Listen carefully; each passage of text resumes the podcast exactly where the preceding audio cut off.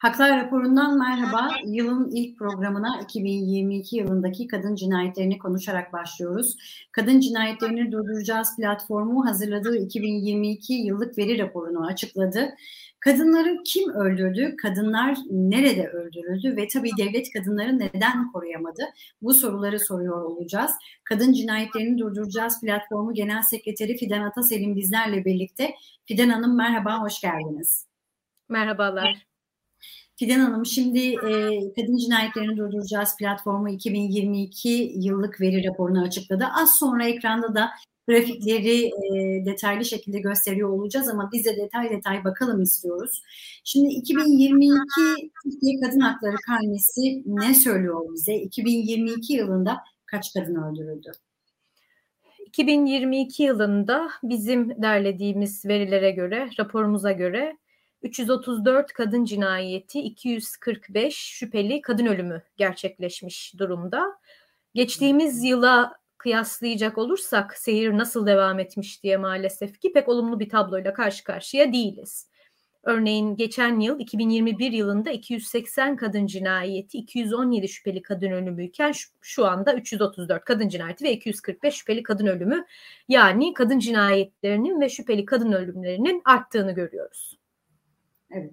Peki şimdi 2022 yılına şöyle bir baktığımız zaman e, sizin verdiğiniz verilere de 23 kadın öldürüldüğü anda fail hakkında tedbir kararları olmasına rağmen korunamadı. Neden? Kadınlar neden korunamıyor? Kadınlar aslında neden korunamıyordan ziyade neden korunmuyor diye bakmak lazım. Çünkü bu e, korunamayan sanki olağanüstü bir sebepten ötürü bu cinayetler önlenemiyor gibi bir tablo yok aslına bakacak olursanız. Her öldürülen kadın arkadaşımızın ölümlerinin önlenebilir ölümler olduğunu söylüyoruz ve ifade ediyoruz. Bir de bunun içerisinde e, örneğin sizin de dediğiniz gibi 23 verisi sadece bizim tespit edebildiğimiz kadarıdır.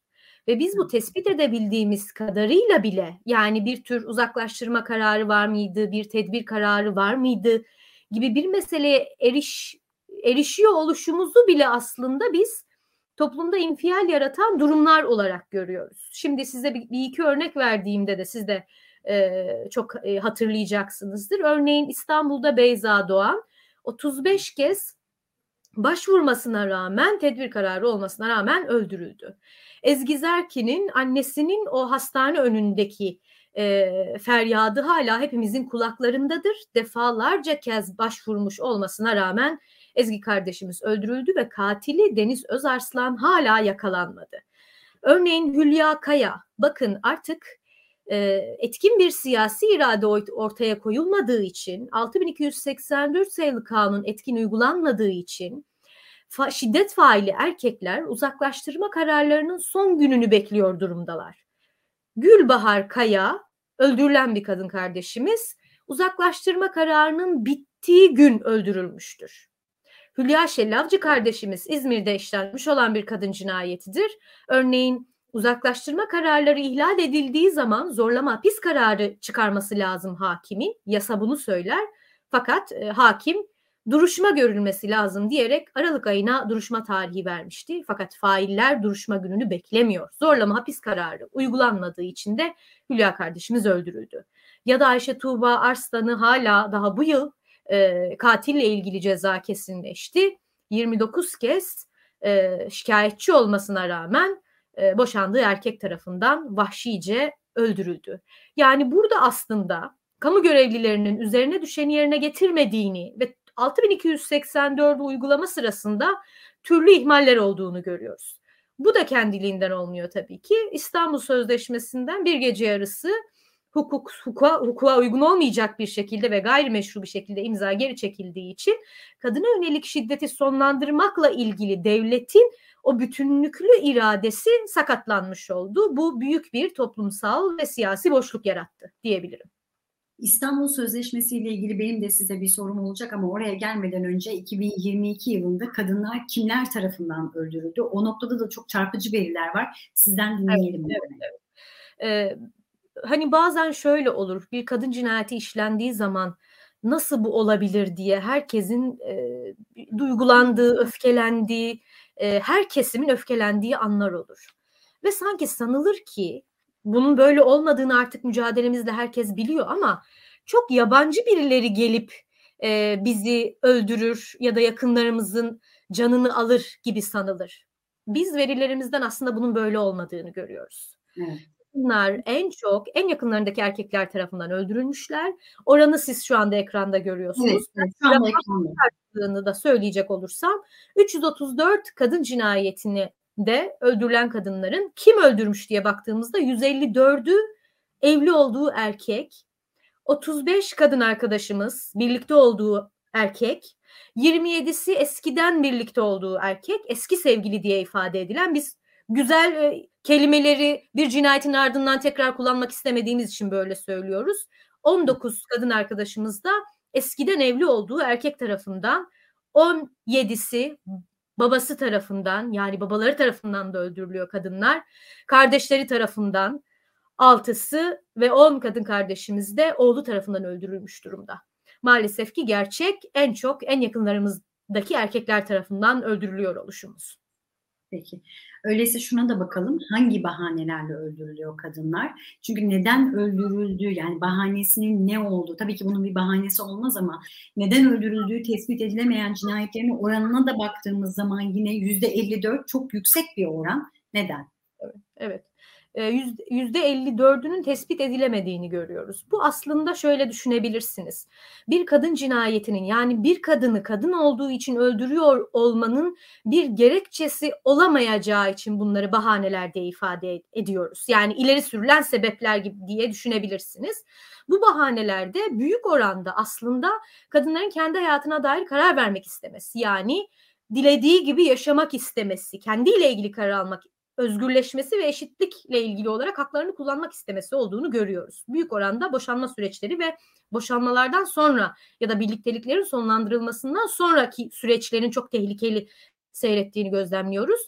Ve maalesef evet yüzde 54'ü tespit edilememiş durumda. Yani o bahanenin ne olduğu gizlenmiş olabilir bilemiyoruz. Biz tabii ki bunları kolluk kayıtlarından elde ettiğimiz veriler değil bunlar. Bunlar kamuoyuna yansımış olan haberleştirilmiş olan cinayetler ya da doğrudan ailelerin bize ulaşmasıyla elde ettiğimiz veriler. E, burada da aslında e, büyük bir hani o verinin e, o erkeklerin ileri sürdükleri meselelerin ya da bu bahanelerin ne olduğuna erişimimiz güçleşmiş durumda diyebilirim. Yüzde 54'e gelmiş olması tespit edilemeyenin bunu gösteriyor diyebilirim. Bu aslında şunu da gösteriyor.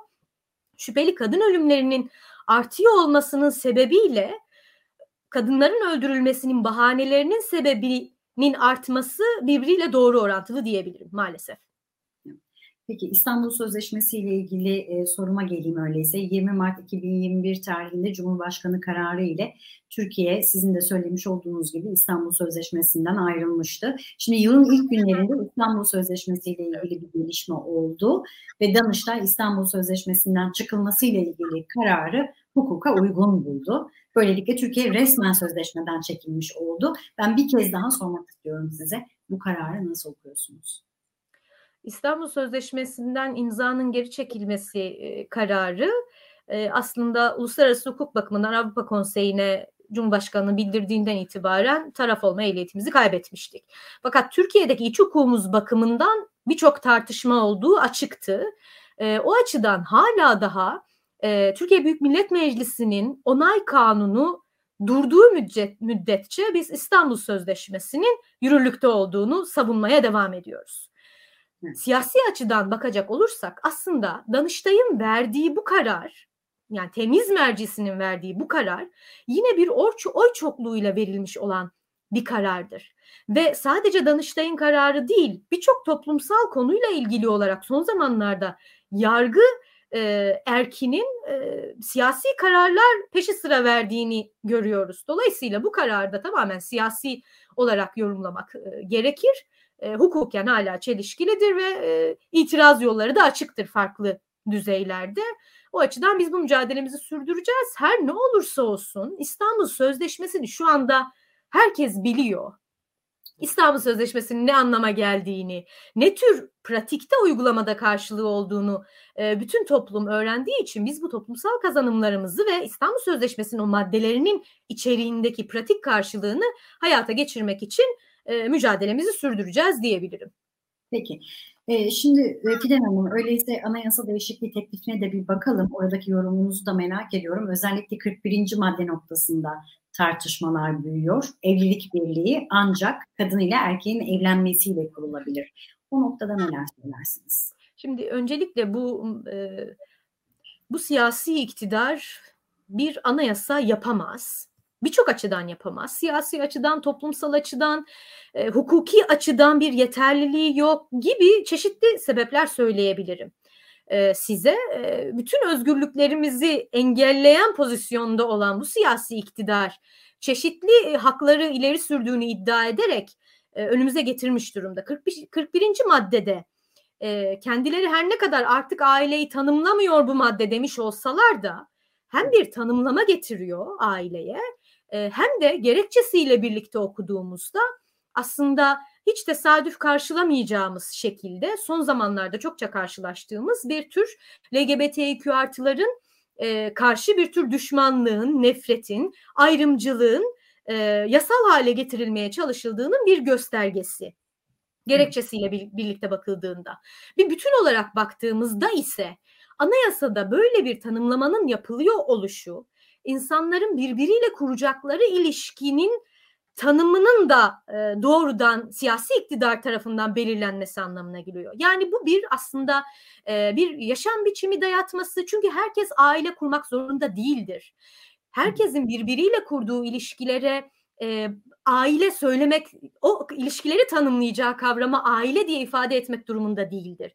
Bir aileden bahsediyor olacaksak eğer her gün kadınların öldürüldüğü e, aileler hangi ailelerdi? Ya da aileyi korumak adına bu tür ifadeleri o, ileri sürdüklerini söyleyenler e, nice çocukların istismara uğradığı, evet bir kadın ve bir erkekten meydana gelmiş olan o sözde çocuk istismarını meşrulaştırdıkları e, kurumlardan ne açıdan bahsedecekler? O açıdan e, sadece ailenin e, tek tipleştirilmesi meselesinin yanı sıra bir tür e, aile olunması gerekliliği dayatmasıyla da karşı karşıyayız. E, bütün olarak da bir yaşam biçimi dayatması. Fakat insanların birbiriyle kurdukları ilişkiler toplumsal olarak, sosyolojik olarak hep e, tarihsel olarak hep evrimleştiğini görürüz. Değişir bu ilişkiler. Dolayısıyla şöyle ilişki kuracaksınız ve şu kişiler ilişki kuracak birbiriyle demenin toplumda bir karşılığı yoktur. Ancak yasal yollarla bir tür e, yaptırım haline e, getirmek istiyorlar e, diyebilirim. Peki. E, Fidan Hanım çok çok teşekkür ediyorum e, verileri bizimle paylaştığınız için, değerlendirdiğiniz için. Şöyle bir özetleyecek olursak 334 kadın cinayeti 2022 yılı için konuşuyoruz. Ve 245'te şüpheli kadın ölümü yine sizin vermiş olduğunuz veriler bu yönde. Tekrar çok teşekkür ediyorum Fidan Hanım. E, kadın cinayetlerini durduracağız platformu Genel Sekreteri Fidan Ataselim ile 2022 kadın cinayetlerine ilişkin yıllık veri raporunu masaya yatırdık. Görüşmek dileğiyle, hoşçakalın.